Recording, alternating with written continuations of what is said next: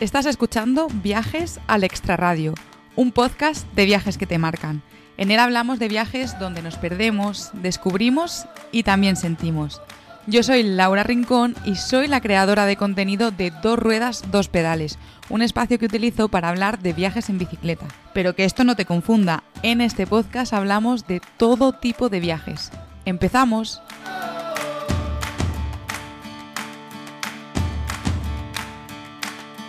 Bienvenidos y bienvenidas. Esta semana traemos una entrevista algo diferente a lo que os tengo acostumbrados. En las entrevistas siempre intento destripar el crecimiento personal de las entrevistadas durante los viajes. Y en esta vamos a destripar, además del crecimiento personal, el crecimiento profesional de nuestra invitada. Ella es Cristina y está detrás de las redes sociales de Buscando al Sol en un momento de su vida decidió que quería ser creadora de contenido y hoy por hoy podríamos decir pues que lo es. Bienvenida al podcast, Cristina. Hola Laura, muchas gracias. ¿Qué tal? ¿Cómo estás? Pues bien, la verdad, muy contenta y con ganas de contarte cosas. Ahora estábamos hablando, me dice, no voy a entrar en detalles porque quiero contarlo ahora como todo bien. Así que vamos allá, vamos allá. Vamos con la primera pregunta que siempre hago en el podcast y es, ¿quién es Cristina? Uf, qué buena pregunta, ¿eh? Para empezar. Pues Cristina creo que es una mezcla de muchos factores. Em, a mí siempre me gusta hablar mucho de, del final, cómo se me ha criado. Eh, creo que mis padres han tenido una, una importancia de peso muy, muy grande en quién soy. Eh, mi madre es extranjera y a mi padre siempre le ha gustado mucho viajar. Entonces, en eh, mi infancia viaja mucho, he visto muchas cosas y, eso ha impactado mucho quién soy, ¿no? Entonces creo que creo que de verdad soy una ciudadana del mundo. creo que esto se usa mucho como cliché, pero, pero realmente me siento así. Me no me, cuando pienso en mí misma no pienso en soy una mujer de 31 años nacida en España. Me considero una persona más de este mundo y, y que tiene muchas ganas de seguir explorándolo. Pues vamos a ver cómo has ido eh, descubriendo el mundo en este tiempo. Pero antes yo quería saber por qué eliges el nombre de Buscando al Sol para tus redes sociales. pues es por la fotografía. Me gusta mucho la fotografía. Eh, mi primera cámara con objetivos intercambiables, digamos, la compré como con 15 años y siempre me ha gustado muchísimo. Y mm, durante gran parte de, mm, digamos, mis viajes, como que planeo mucho qué lugares visitar a qué hora por la luz, ¿no? Porque es como, no, este sitio hay que verlo al atardecer, este sitio hay que verlo al amanecer. O sea, literalmente te hablo de, de analizar en qué posición va a estar exactamente el sol para saber exactamente qué se va a ver. Entonces, para mí, igual que en la fotografía, ver un lugar con una luz o con otra puede transformar completamente la experiencia. O incluso visitar un mismo lugar en, horas diferentes para, ver la diferencia, ¿no? Entonces, pues realmente yo viajo buscando al sol. pero, pero sí, por la. Mucha gente se piensa que es porque me gustaban mucho los países cálidos, que eso también es, verdad, pero la idea vino de eso, ¿no? De, la fotografía, de cómo yo buscaba la posición del sol, iba buscando al sol para, para visitar los lugares, para hacer fotografías específicas con una luz específica y de ahí viene. Pues sí, mira, yo pensaba que iba a ir más por el tema de los países cálidos. sí, sí. Bueno, ya has contado un poco al principio cuando te he preguntado quién es Cristina, de dónde viene esto de los viajes, pero me gustaría que profundizásemos un poco más en cuándo empiezas tú a interesarte por los viajes. Pues ya te digo, yo, o sea, como comento, mis padres han sido muy viajeros no, no de aventura, ¿vale? Eh, no me imagino a mi padre en Tanzania, por ejemplo, ¿no? Pero, pero sí que han sido muy viajeros, ¿no? O sea, los, mi padre trabajaba oficina, mi madre era ama de casa y los fines de semana y los puentes siempre era, venga, cogemos el coche y vamos donde sea. Eh, también mi madre, pues la coincidencia que es em, criada en Canadá, entonces pues eh, los veranos en el pueblo para mí eran veranos en Canadá. Entonces ahí también desde muy pequeña viví una multiculturalidad que en España no existía en el momento en el que yo era pequeña, ¿no? Te hablo de, ver personas con, ascendencias muy diferentes, que en España pues la realidad es que hace 20 años no había tanta multiculturalidad como hay ahora. Entonces creo que, todo eso como que me, me creo que desde más pequeña pudiera ver cosas más diferentes y ser consciente de que había un mundo muy diferente fuera de. Y, y, luego enseguida, o sea, en, en, la universidad, creo que mi primer viaje como con mis amigas fue rollo, nos cogimos un autobús a Granada a pasar dos días, em, que me timó una señora de estas del Romero. mi primer timo viajero fue en Granada, señores. y, y, de ahí al cielo, ¿no? O sea, siempre quise hacer Erasmus por tema de lo que estaba estudiando, era, era muy mala idea porque hubiera sido un año perdido, como quien dice, pero en vez de irme a Erasmus, pues, pues viajé por Europa todo lo que pude.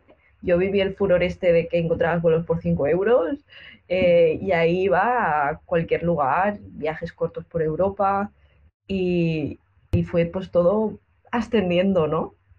Sí, fue un poco a poco hasta que tú coges y decides que te vas a dar la vuelta al mundo. Aquí estamos hablando de un momento en el que todavía no tenías, bueno, tendrías redes sociales, pero no te dedicabas a las redes sociales como, como tal, ni, ni mucho menos. ¿Cómo surge esta idea de viaje?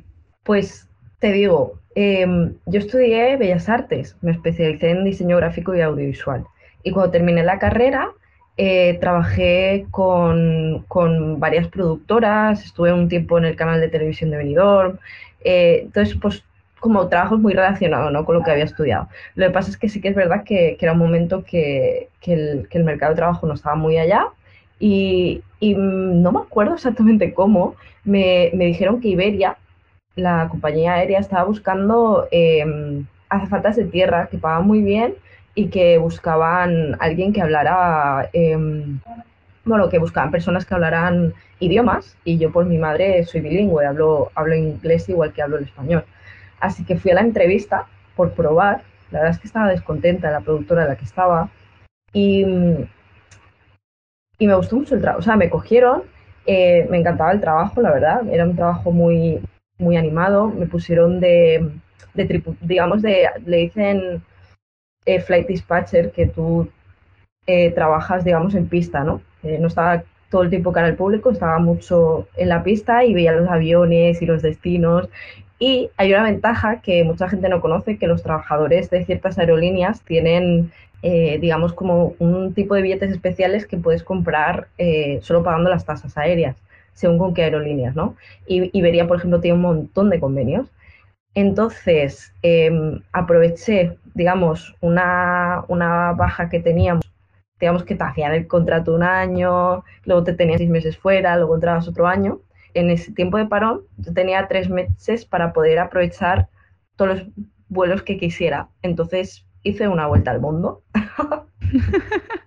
Aprovechando el trabajo y el parón, ¿no? Que cualquier otra persona hubiese dicho, ay, madre mía, que me quedo sin trabajo, ¿qué hago? pues tú dijiste, bueno, pues voy a aprovechar a viajar. También, o sea, también explicar, obviamente, que pude hacer eso porque yo estaba viviendo en casa de mis padres, ¿no? Te hablo de que tenía 24 años. Entonces, en ese momento yo llevaba un año trabajando para Iberia, que me habían pagado muy bien, tenía muchos ahorros y luego, aparte de los billetes aéreos, mm, eran muy, muy baratos, ¿vale? Si ya en ese momento ya eran, ya eran más baratos comprarlos, eh, con los beneficios de, de, trabajador, pues, pues mucho más. Entonces, pues sí, ya que me fui a la aventura. ¿Por dónde fue esa vuelta al mundo? ¿Cómo fue? ¿Cómo viajabas? Entiendo que teniendo los billetes de, o sea, teniendo esta ventaja, ¿no? Con los billetes de avión, pues que el principal medio de transporte posiblemente fuese el avión. Sí, sí, y además que em, lo, creo que, que el planteamiento un poco fue, voy a intentar ver el máximo de lugares que pueda y luego los, a los que más me gusten vuelvo, ¿no? Entonces fue una ruta súper errática, loca, en plan, a ver qué rutas. Y primero empecé eh, yendo a Finlandia eh, a ver las, las auroras boreales, em, al, al Círculo Polar Ártico en Finlandia. Después volví a España, cambié la maleta y, y fui para Sudáfrica de Sudáfrica fui a Madagascar. De Madagascar volé a Seychelles. De Seychelles fui, es una locura esto, ¿eh? Sí, la verdad es que no lo he vuelto a hacer. Sí, sí, sí. Porque iba, me quedaba, me quedaba más o menos una semana, 10 días en cada sitio, depende, ¿no? Eh, para, pues eso, una toma de contacto. Obviamente no me da tiempo a ver absolutamente todo, pero, pero así visité de lugares. Después de Seychelles a Maldivas, de, de Maldivas a la India, de la India a Japón, luego de Japón como a la vuelta paré en Jordania e Israel, volví a España por una semana o algo así y luego fui a Perú, ida y vuelta. Sí, diste como mogollón de saltos y es verdad que es como súper poco convencional. Pero porque, porque al final eso, yo, yo iba mirando con qué aerolíneas tenía beneficios Iberia, entonces, por ejemplo, yo sé, ostras, pues mira, hay, hay Air Kenya que me incluye el vuelo de Sudáfrica a Madagascar, pues venga, eh, ¿sabes? básicamente, básicamente eso era como un poco el planteamiento, ¿no? Que iba moviéndome según, y luego una cosa que, que, no he comentado es que estos billetes eh, son sujetos a disponibilidad, ¿no? O sea, que tú solo puedes volar si quedan asientos libres en el avión. Entonces también era un poco rollo aventura, en plan, venga, voy al aeropuerto, ¿quedan plazas? No, no quedan, vuelve otro día. Yo, pues venga, pues otro día. pues otro día. Sí. Bueno, es una manera diferente de viajar, está claro, pero bueno, ya vemos cómo fue, ¿no? Un poco de eh, estar poco tiempo en los sitios, porque es que ahora te, iremos, te iré preguntando, pero estoy segura que esta forma de viajar ha cambiado. Me gusta mucho ver cómo la gente empieza viajando y casi todo el mundo, bueno, esta vuelta al mundo no la había visto nunca antes, ¿no? Pero casi todo el mundo empieza viajando estando poco tiempo en los sitios y cuando luego deciden que quieren continuar viajando y que quieren basar su modo de vida o su estilo de vida en los viajes, los viajes cambian muchísimo. Entonces, bueno, vamos a ir poco a poco. Pero yo quería preguntarte ahora, ¿en qué momento dices tú, o sea, tú haces esta vuelta al mundo, vuelves a casa, pero ¿y en qué momento dices, oye, yo quiero dedicarme a viajar pues de, de manera profesional o quiero dedicarme a esto y quiero ser creadora de contenido de, de viajes? Pues esto también, pues durante ese viaje hice un montón de fotos y aparte que, me llevaba el trípode y me hacía fotos a mí misma. Em, siempre, siempre me ha gustado hacer fotos de paisaje, pero también siempre me ha gustado fotos con, conmigo dentro, ¿no? Ser parte de, del, del encuadre, ¿no? Eh, y como trabajar de forma divertida para, para que quede interesante, ¿no? Al final la figura humana dentro de, ciertos paisajes. Em, entonces, claro, yo, me hacía bastantes fotos y, luego las, las, compartía en Facebook, que era la red social que tenía en ese momento, para que lo vieran mis, mis familiares y amigos. Y, y, realmente fue un momento, ¿esto qué era? Esto era por 2017. Entonces era un momento que se estaba empezando a popularizar todo este tema de... Lo de los blogs llevaba mucho tiempo, eh, yo creo que estaba bastante establecido en ese momento, pero sí que empezó a surgir todo el tema de, cuentas de Instagram de viajes, ¿no? Entonces, con, toda esta nueva oportunidad de, formato fotografía, que era un formato que yo conocía más, y luego además que, también había trabajado como de community manager para, algunas empresas pequeñas, entonces sí que tenía eh, mis conocimientos ¿no? sobre, sobre cómo enseñar las cosas en, en Instagram y más o menos cómo funcionaban. Pero no, no había tenido cuenta personal de Instagram, ¿sabes? O sea, solo había eh, llevado como las cuentas de empresa de otras personas, pero no, nunca me había, o sea, yo tenía mi Facebook y Instagram como que, no sé, nunca me llamó la atención de forma personal. O sea, te haces la cuenta de Instagram y ya decides que, o sea, que la cuenta va a ir enfocada a, a los viajes, ¿no? Es, ya nunca decides tener esa típica cuenta para compartir fotos con tus amigos y, poco más? Pues realmente mi, la cuenta de Instagram fue pensada en, que fuera una posibilidad de generar ingresos en el futuro. O sea, siempre fue pensada, o sea, hay, muchas historias de yo empecé a compartir mis fotos y mi comodidad empezó a crecer. Yo lo hice todo con estrategia.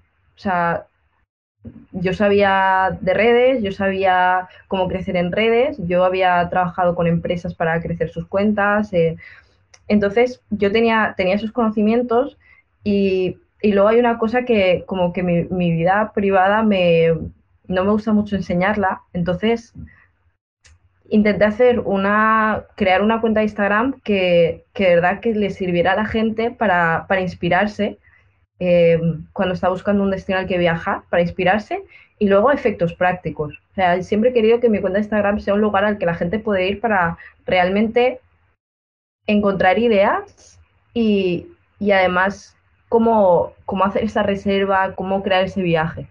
Tuve muy poquito tiempo para lo que suelen ser estas cosas. Eh, ya tienes un montón de seguidores y comienzas a acercarte a ese objetivo que, que tú tenías, ¿no? ¿Cómo fue este proceso? Pues realmente al principio fue muy lento y muy paso a paso. La verdad es que en ese momento era casi, casi imposible crecer. La, digamos, la oportunidad real surge con, con los Reels, con el cambio de formato y el cambio de algoritmo de Instagram. Em, y yo creo que, o sea, mi crecimiento real eh, y cuando de verdad empiezo a, a conseguir mi objetivo es a principios de 2022, básicamente.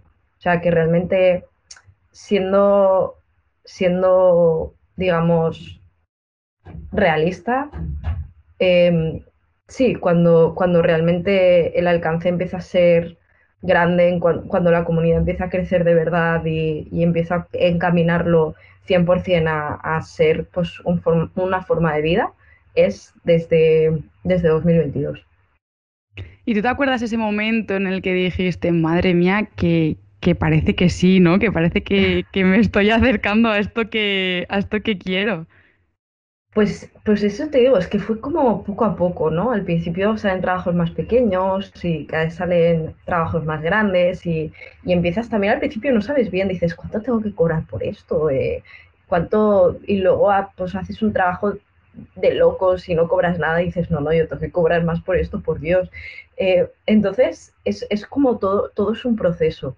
Realmente no, no, hay, no hay un momento en el que diga, lo he conseguido, o sea, porque, porque se van consiguiendo, por lo menos yo me, me he ido marcando como pequeños hitos y, y, todos esos los he ido consiguiendo y, y obviamente pues, pues te sientes te sientes realizado, ¿no? Te sientes que, que el trabajo que has hecho está funcionando y, lo, que, lo que especialmente a mí más me motiva que pues que tengo gente que me escribe y me dice, oye, llevo organizando mis viajes contigo desde el año X y, y es una pasada y cada vez me lo paso mejor y muchas gracias por el trabajo que dedicas, por las recomendaciones, ¿no? Que eso al final es, pues, como te dije, que era por una parte, conseguir que fuera, obviamente, que fuera mi, forma de vida, porque todos necesitamos dinero para vivir, pero, pero sí que de verdad aportar valor real a las personas que me siguieran. Eso, eso siempre ha sido uno de mis mayores objetivos. Sí, que puede estar muy bien conseguir. También te digo que yo creo que si no aportas valor, es difícil que, una cuenta vaya creciendo y, que marcas o, se vayan fijando en ti. O sea, creo que va todo un poco ligado. Habrá excepciones, por supuesto, pero que mm, al final cuando aportas valores, cuando la gente empieza a hablar de ti, decir, oye, mira, que el viaje que estás recomendando y eh, pues lo que tú dices, yo he organizado este viaje con ella y qué guay, entonces se lo cuentas a un amigo y ese amigo se lo cuenta a otro y así también es un poco como, va funcionando. Hablabas de hitos, que tú te ibas marcando em, hitos eh, poco a poco, ¿no? ¿Cuáles dirías que han sido tus hitos? Los hitos, yo creo, te puedo comentar los que tengo ahora mismo. Venga, vale. Creo que para, para, porque no, no te hablo exactamente de cobrar tanto al mes o llegar a tantos seguidores. Eh, todos han sido hitos de autorrealización, ¿no? O sea, de, qué, me está pasando ahora mismo y qué quiero conseguir. Y, especialmente el, manejar la, frustración y, y, el volumen de trabajo en, un trabajo así es una cosa complicada, ¿no? De hablar de salud mental real, de, de no sobreexplotarse a uno mismo, Em, ahora mismo mis, mis hitos o mis propuestas para, para 2024 son eh, viajar más lento, porque al final eh, con este tipo de vida sí que es verdad que cuando, cuando tienes cierta audiencia te llegan muchas propuestas de oficinas de turismo y al final acabas como loco volando así por todo el mundo. Entonces este no año... queremos otra vuelta al mundo como la que no, no, no, no, por Dios.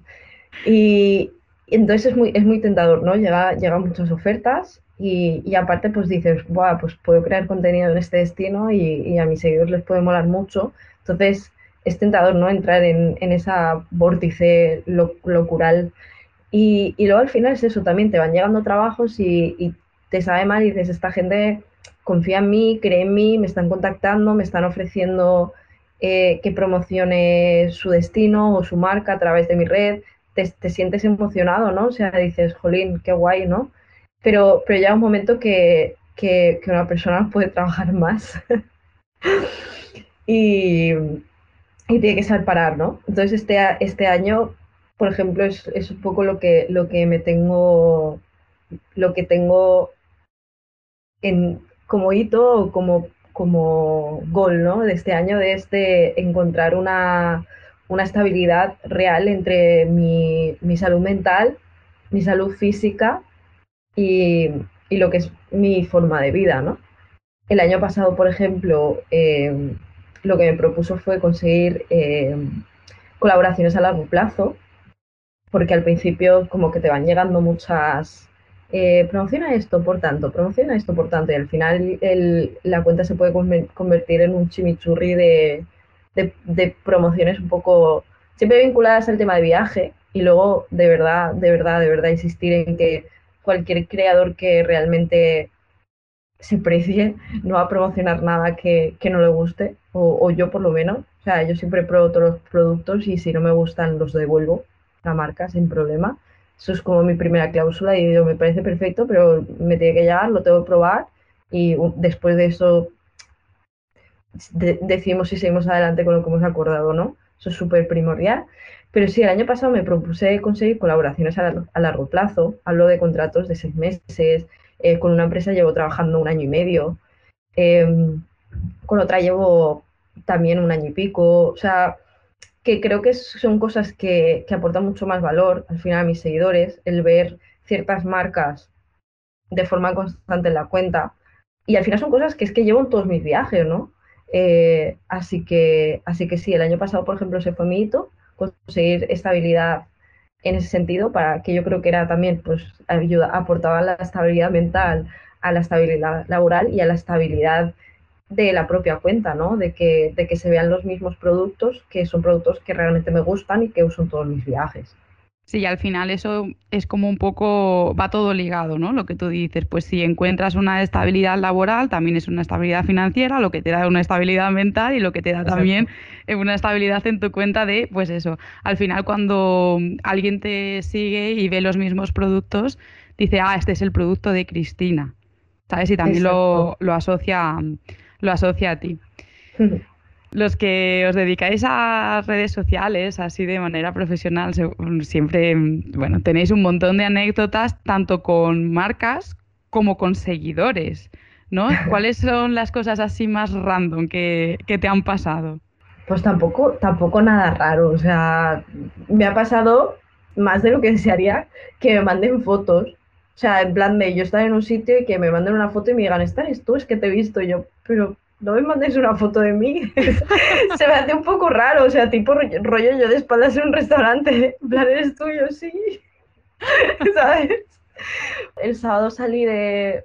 salí disfrazada, ¿no? Y encima llevaba como una, una peluca afro gigante, ¿no? Y, y estaba nada, en, aquí en Benidorm, en mi pueblo, en la carpa de, de la asociación de peñas, pues con todo el mundo, con todos los del pueblo. Y, y, subí una foto el día después, ¿no? Con el disfraz completo. Y una chica me escribió, y dice, no me digas, estábamos bailando una al, al, lado de la otra, me acuerdo de tu peluca. Pero claro, ahí vas de incógnito, ahí no te sí, podían sí, reconocer. Vamos, imposible, imposible, vamos. Y, y, no sé, luego, por ejemplo, en, en Fitur este año, eh, que, que, de verdad que, y además que yo iba como, como muy en la cabeza con mis reuniones y, y a mis cosas, y que o sea, la gente me paraba y yo pensando que no me pregunte dónde está el baño porque no lo sé. O sea, ¿sabes? En plan, es que no, no, no sé dónde está qué, ¿sabes? Y yo, madre mía, intentaba hacer memoria de dónde estaba nada. No, tal, que me gusta mucho tu cuenta. Yo, y quedarme como un poco paralizada, en plan esperando eso, ¿no? Que me pregunten dónde está el baño, pero que sepan que soy.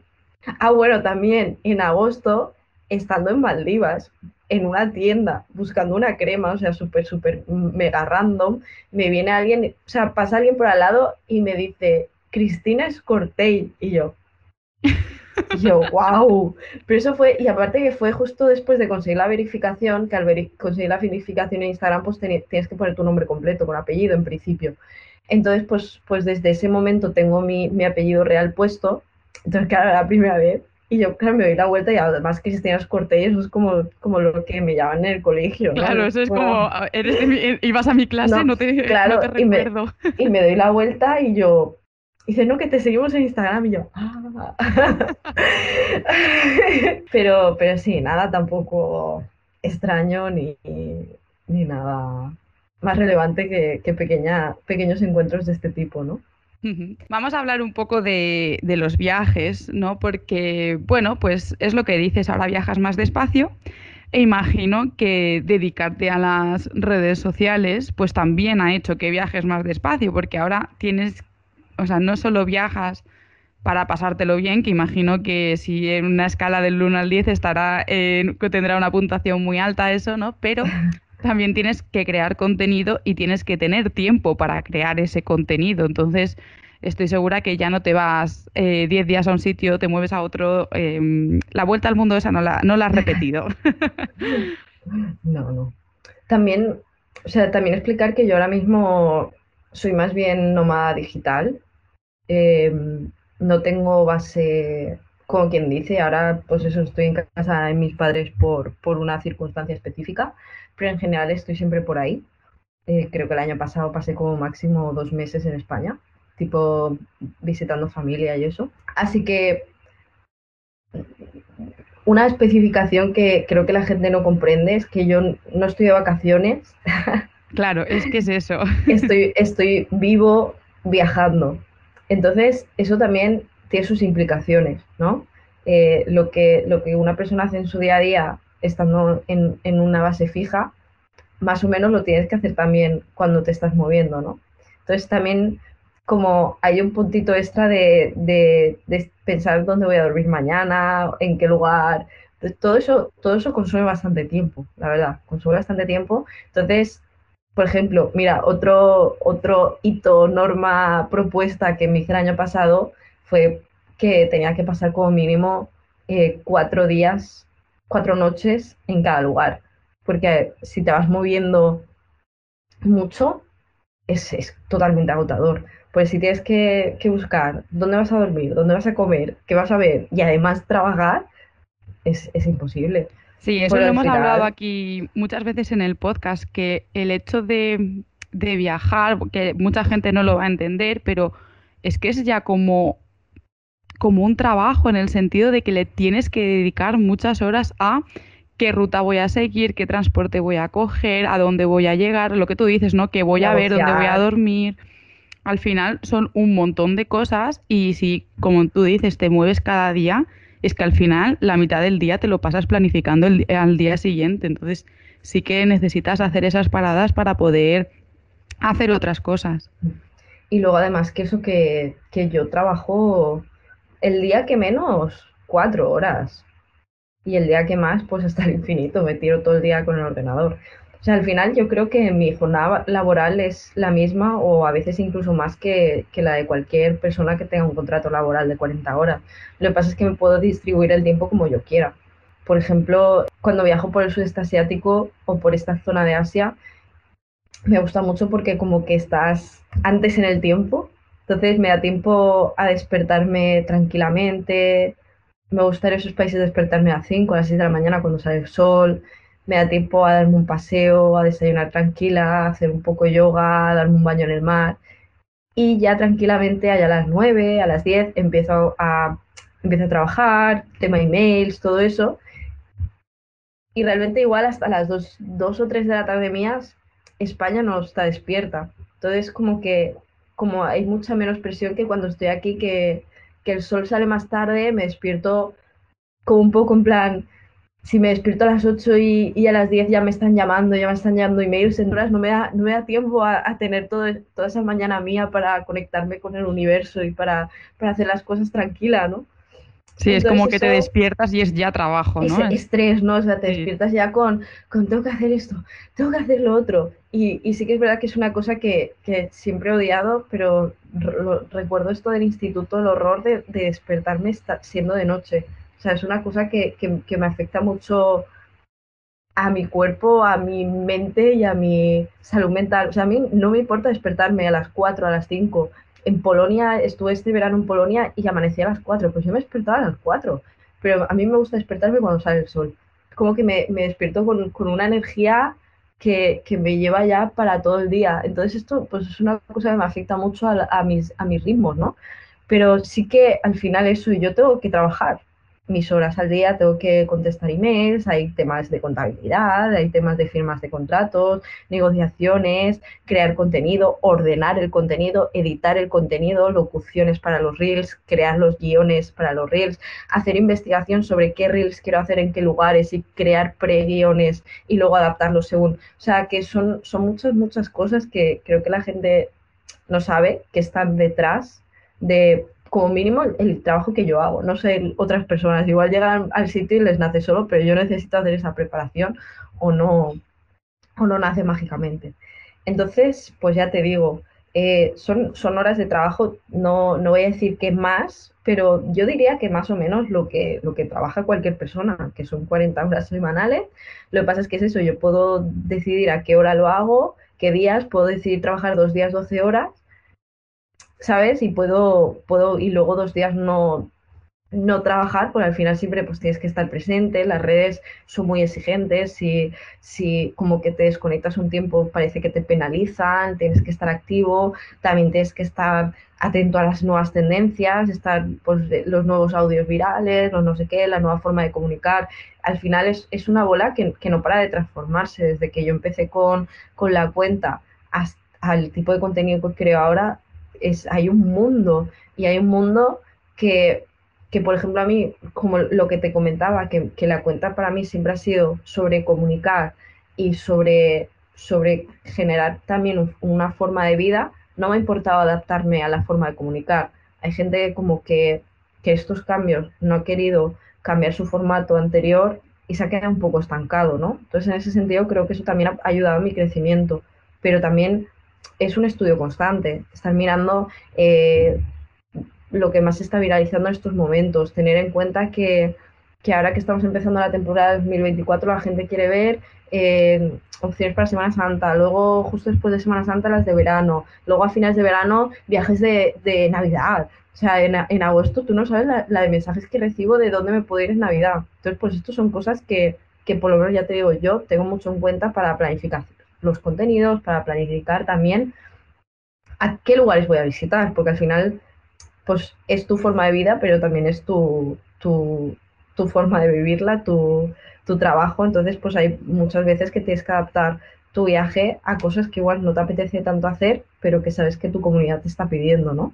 Claro, justo te iba a preguntar esto. Tú antes imagino que como la gran mayoría de la gente dice, uy, a ver, ¿dónde me apetece irme? Mm, pues me apetece mucho irme a Perú. Pues mira los billetes a Perú y el día que salgan mejor de precio y tengas disponibilidad, pues te vas. Pero ahora esto habrá cambiado y habrás eh, o estarás yendo a destinos que imagino que tampoco es que digas, bueno, no me apetece nada ir, pero igual tienes otro en el, en el ranking que te apetezca más ir y que digas, bueno, pues voy a ir a este porque sé que el contenido va a funcionar mejor ha sido un trabajo ¿no? que he desarrollando en los últimos años de, no me, intentar no dejarme llevar absolutamente por lo que está de moda, pues sí que es verdad que ahí te conviertes en esclavo absoluto. Creo que si empiezas en la rueda esta de enseñar el restaurante más viral de, de Madrid o, o, el mejor mirador de París o la mejor pizza de Italia, ¿no? Al final como que eres muy, muy, muy esclavo de, de en cada viaje solo hacer lo que está de moda y, en general es un horror. O sea, te pongo un ejemplo práctico. En, noviembre, eh, bueno, entre noviembre y diciembre estuve 26, 26, 27 días en Japón. Este era mi tercer viaje a Japón. Entonces, obviamente, como que lo más típico ya lo había hecho. Entonces, me dediqué a hacer lo no tan típico y a disfrutar de lo que me apeteciera hacer. O sea, no hice ni una cola. No hice ni una cola. Y yo no Eso ya dice mucho. o sea, no hice ni una cola. No voy a ir a ningún restaurante que se haya hecho viral. Y yo me da igual. Y, y te digo, tuve una situación, mira, aquí sí tuve una situación curiosa. Me escribió una chica, Asaki, que em, una chica japonesa de Osaka, que me seguía porque estuvo, eh, estuvo de au pair en Málaga, en, en España. Y estando aquí encontró mi cuenta que, que durante una pues, pues, durante el momento de pandemia eh, promocioné mucho como lugares que visitar dentro de España y, y, la chica pues lo vio y pues para poder visitar sitios de España, ¿no? Le gustó la cuenta y me ha seguido, me ha seguido siguiendo, aparte una, una fan súper fiel de acordarse de, de, todos los viajes que había hecho en el orden y yo, wow. Y me dijo, si quieres alguna recomendación y yo, ¿quieres quedar? O sea, quiero gente local, qué guay, que hable mi idioma y que pueda preguntarle cosas, porque los japoneses en general no hablan muy bien inglés, no, o sea, es un poco difícil, ¿no? Y, socialmente son tan diferentes que, que, crear una conexión real y poder tener una conversación puede, puede tener sus, sus complejidades, ¿no? Sí, es complicado. Sí, entonces, o sea, yendo por ella, con ella por la calle, ¿no? Me llevo a un restaurante súper local, que, pues eso ya te digo, solo gente local, que curioso, no sé, ya, la, carta, la carta era de estas escritas a mano que intentabas traducirla con Google Translate y era imposible. O sea, me dijo, ¿qué te apetece? yo, lo que sea, da igual, lo que tú pidas. Y probé de lo más raro que había probado en Japón, comidas que no había probado ni una vez siendo mi tercer viaje. Y digo yo, pero es que en estos locales yo entro y no sé qué hacer. O sea, no, no sé qué hacer, no hay forma de traducirlo, no hay forma de comunicarte con nadie. Entonces, eh, pues fue una experiencia súper guay y a la que me estaba como acompañando al, al, metro para, para, enseñarme por dónde volver a, al hotel, había un restaurante con una cola que flipas. Digo yo, pero este restaurante, por ejemplo, es que tan bueno es para tener esta cola. Y me dice, no sé, no he ido nunca. Y yo, ¿y eso? Y dice, porque hay mucha cola. y se dice, la gente local no vamos a hacer cola. O sea, todos los, o sea, en Japón, Japón específicamente, todos los restaurantes, a menos que te vayas a uno turístico, que ahí puedes perder un poco, todos los restaurantes están buenísimos. Los estándares de calidad en Japón son excepcionales y aparte que ellos se enorgullecen del, del, producto que están sirviendo. Por eso en Japón, por ejemplo, no aceptan propina y dan una propina es incluso una ofensa. Dice, pero yo, yo ya cobro, yo te cobro por hacer esta comida, entonces mi, mi, mi deber es que esta comida esté muy buena y de muy buena calidad. Y tú ya estás pagando el precio justo por ello, no me puedes dar más dinero. Esa es un poco la mentalidad yo en este viaje a Japón he visitado algunos lugares que sí que son muy populares, como de Tokio, de, de Tokio de Kioto, que está mucho más masificado. Y al final, como creadora de contenido, pues he ido para grabarlos porque sé que hay mucha gente que tiene interés en visitarlos. Y ojo, lo entiendo. Eso es, aquí hay un problema grande. Em, los lugares que están masificados, normalmente están masificados porque por una buena razón, o sea, porque son lugares súper bonitos. O sea, esto es la realidad. ¿Por qué hay tanta gente en Roma? Porque Roma es espectacular. Lo que pasa es que la última vez que fui a Roma dije, Dios santo, hay tanta gente que aquí no, no cabe más gente. Pero yo entiendo que el que no ha ido a Roma nunca va a querer ir a Roma una vez en la vida. Entonces es un tema como muy complejo, ¿no? De cómo gestionar esto.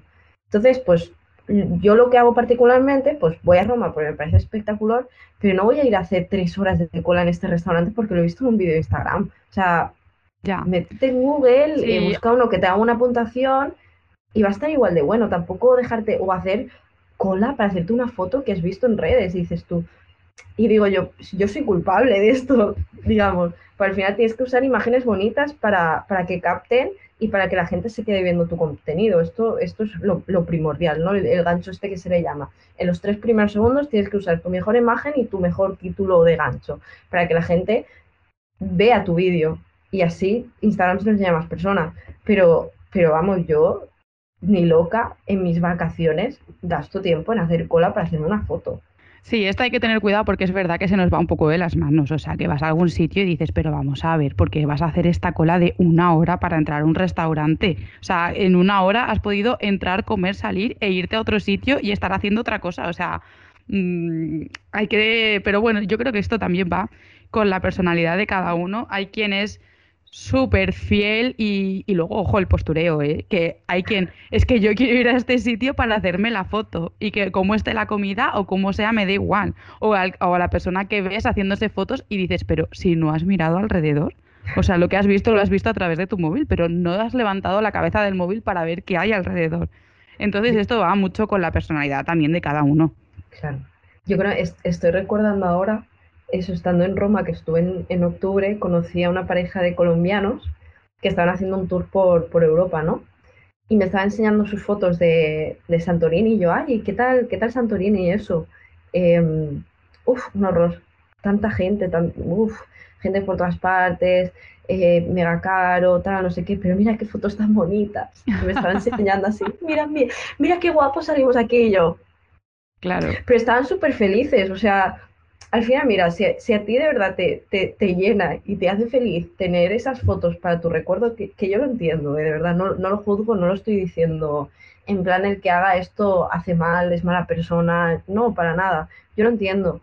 La forma en la que la sociedad te hace vivir, el avasallamiento de imágenes que tenemos por todas partes, parece que si tú no tienes una foto bonita en Santorini, no eres guay, ¿no? Hmm. O no has estado allí. O no has estado.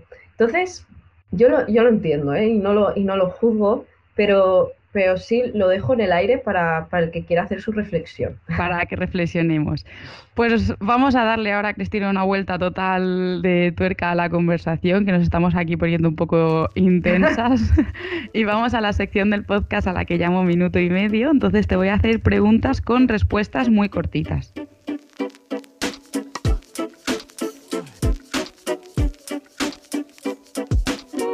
¿Qué libro recomiendas para leer mientras viajas? soy un horror, no leo nada. Me encanta el cine. Siempre busco películas o documentales relacionados con el lugar al que voy y los veo. Vale. ¿Destino favorito para viajar acompañada? Mm, ¿Acompañada? Pues es que creo, de verdad creo que cada viaje lo puedes hacer sola o acompañada. No me parece una cosa obligatoria. Pero mira, por ejemplo, ahora me voy a Maldivas en grupo, tengo un viaje grupal que compramos antes de ayer los vuelos y Maldivas me parece un destinazo para hacerlo acompañado. Creo que hacer las actividades con un grupo como que hace que todo sea más guay. Muy bien, destino favorito para viajar sola. No diría un país en, en, o sea, específico, pero y aparte con la coletilla de viajar sola como mujer, definitivamente sudeste asiático. O sea, la tranquilidad que tienes en esos países es una maravilla. Sí, es otro mundo. ¿Qué consejo le darías a alguien que quiere empezar con las redes? Constancia. Decide lo que quieres hacer, eh, cuál es tu voz y sé constante. ¿Qué es lo que menos te gusta de viajar? Ay, a ver. Mm. Ay, no lo sé. Mm. Pues creo que me gusta todo. O sea, es que me gusta hasta cuando hay un, un retraso en un avión y, me puedo hacer otra cosa. Me gusta Sí, o sea, sí. No. Siguiente pregunta, no pasa nada. ¿Comida favorita? Buah, me estás matando. me han venido muchas cosas a la mente. Eh, pizza italiana. ¿Qué es lo que no te has atrevido a probar? Mm, te, diría gusanos, pero al final sí lo hice. ¿Dónde viajarías de nuevo sin dudarlo? Japón. ¿Qué Una y otra vez. ¿Qué destino no visitarías de nuevo? Es que esto va a ser un poco controvertido, pero fue antes de que pasara lo que está pasando ahora, Israel. Vale, bueno, no eres la primera que responda a eso en esta pregunta en el podcast, ¿eh? Vale, pues antes de acabar, vamos con las dos preguntas que hago siempre. La primera es sobre el tema del dinero, que es una de las cosas que a la gente le echa mucho para atrás cuando quiere empezar un, un viaje largo. Hemos hablado un poquito de esto, ya nos has contado, pero no sé si quieres contarnos un poco más cómo te financias tú los viajes. Hombre, yo a día de hoy eh, todos los ingresos que tengo son a través de, la, de mi cuenta de Instagram. O sea, ya sean eh, acuerdos con marcas o afiliaciones. Sí, yo al final tengo, tengo una, una cantidad de ingresos fijos al mes de, de, estas colaboraciones a largo plazo que te digo y luego pues, pues trabajos que van surgiendo, trabajos que voy consiguiendo también por mi cuenta, pero sí, más o menos estoy en un punto que tengo unos ingresos fijos y, y lo dicho, en vez de pagar un alquiler, el, la letra del coche en Barcelona, pues pues un, mes estoy en Bali, otro mes estoy y pues me pago mi piso, mi, mi, comida igual, pero en otro país. Claro, esto es muy importante para la gente que quiera irse, que efectivamente cuando no tienes estas cargas y estas responsabilidades económicas, pues Exacto. todo es más fácil. Exacto.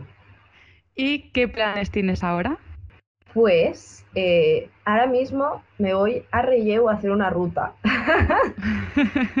que llevo mucho tiempo queriendo ir a verla y está aquí cerquita de donde vivo, pero después, digamos, eh, el viaje más gordo que tengo es, es, ese que te he comentado en abril, que tengo un viaje grupal a Maldivas. Y antes de ir eh, a Maldivas, voy a hacer un breve, breve paso por Polonia, por trabajo, eh, bueno, en realidad todo, todo, esto es por trabajo antes de abril, ¿no? Tengo que ver cómo lo cuadro todo, pero un breve paso por Polonia, eh, Granada, Málaga y estoy viendo si puedo meter Marruecos por ahí. Bueno, pues igual si te organizas y esto, si son, puedes que hay esto, tiempo, hay tiempo. Estos, estos sí que son escapadas específicas por trabajo que, que, por ejemplo, no son normales en mi formato de vida, ¿no? O sea, lo que estábamos sí, pero hablando, bueno, son ¿no? destinos Cosas... que están cerca. Sí, claro, o sea, son como peque pequeñas escapadas específicas, ¿no? Para, para crear contenido de algo muy específico. Pues ahora sí, dile a todos dónde pueden encontrarte y seguirte para ver tus siguientes pasos y todo este contenido de viajes que publicas. Pues principalmente Instagram, buscando al sol, al sol, que a veces me confunden, me mandan el email a el sol, al sol. Y nada, pues ahí estoy, como siempre, eh, compartiendo todo lo que creo que realmente es de utilidad. Pues Cristina, muchísimas gracias de verdad por haberme acompañado en este episodio. Y a ti por, por invitarme. Os recuerdo que ahora Cristina y yo nos vamos a quedar para grabar un par de anécdotas para los mecenas de Patreon, así que si queréis apoyarme ya sabéis que podéis encontrarme en esta plataforma como dos ruedas, dos pedales. Y ahora ya sí, muchísimas gracias a todos por haber llegado hasta aquí. Ya sabéis que el podcast se publica los martes cada dos semanas en todas las plataformas y que si dejáis un comentario, un me gusta, seguís al podcast o le habláis de él, me estáis ayudando a llegar a más gente. A mí me tenéis en Instagram o TikTok como dos ruedas, dos pedales y en internet si queréis información sobre cicloturismo en dosruedasdospedales.com. Nos vemos en el próximo episodio. Chao.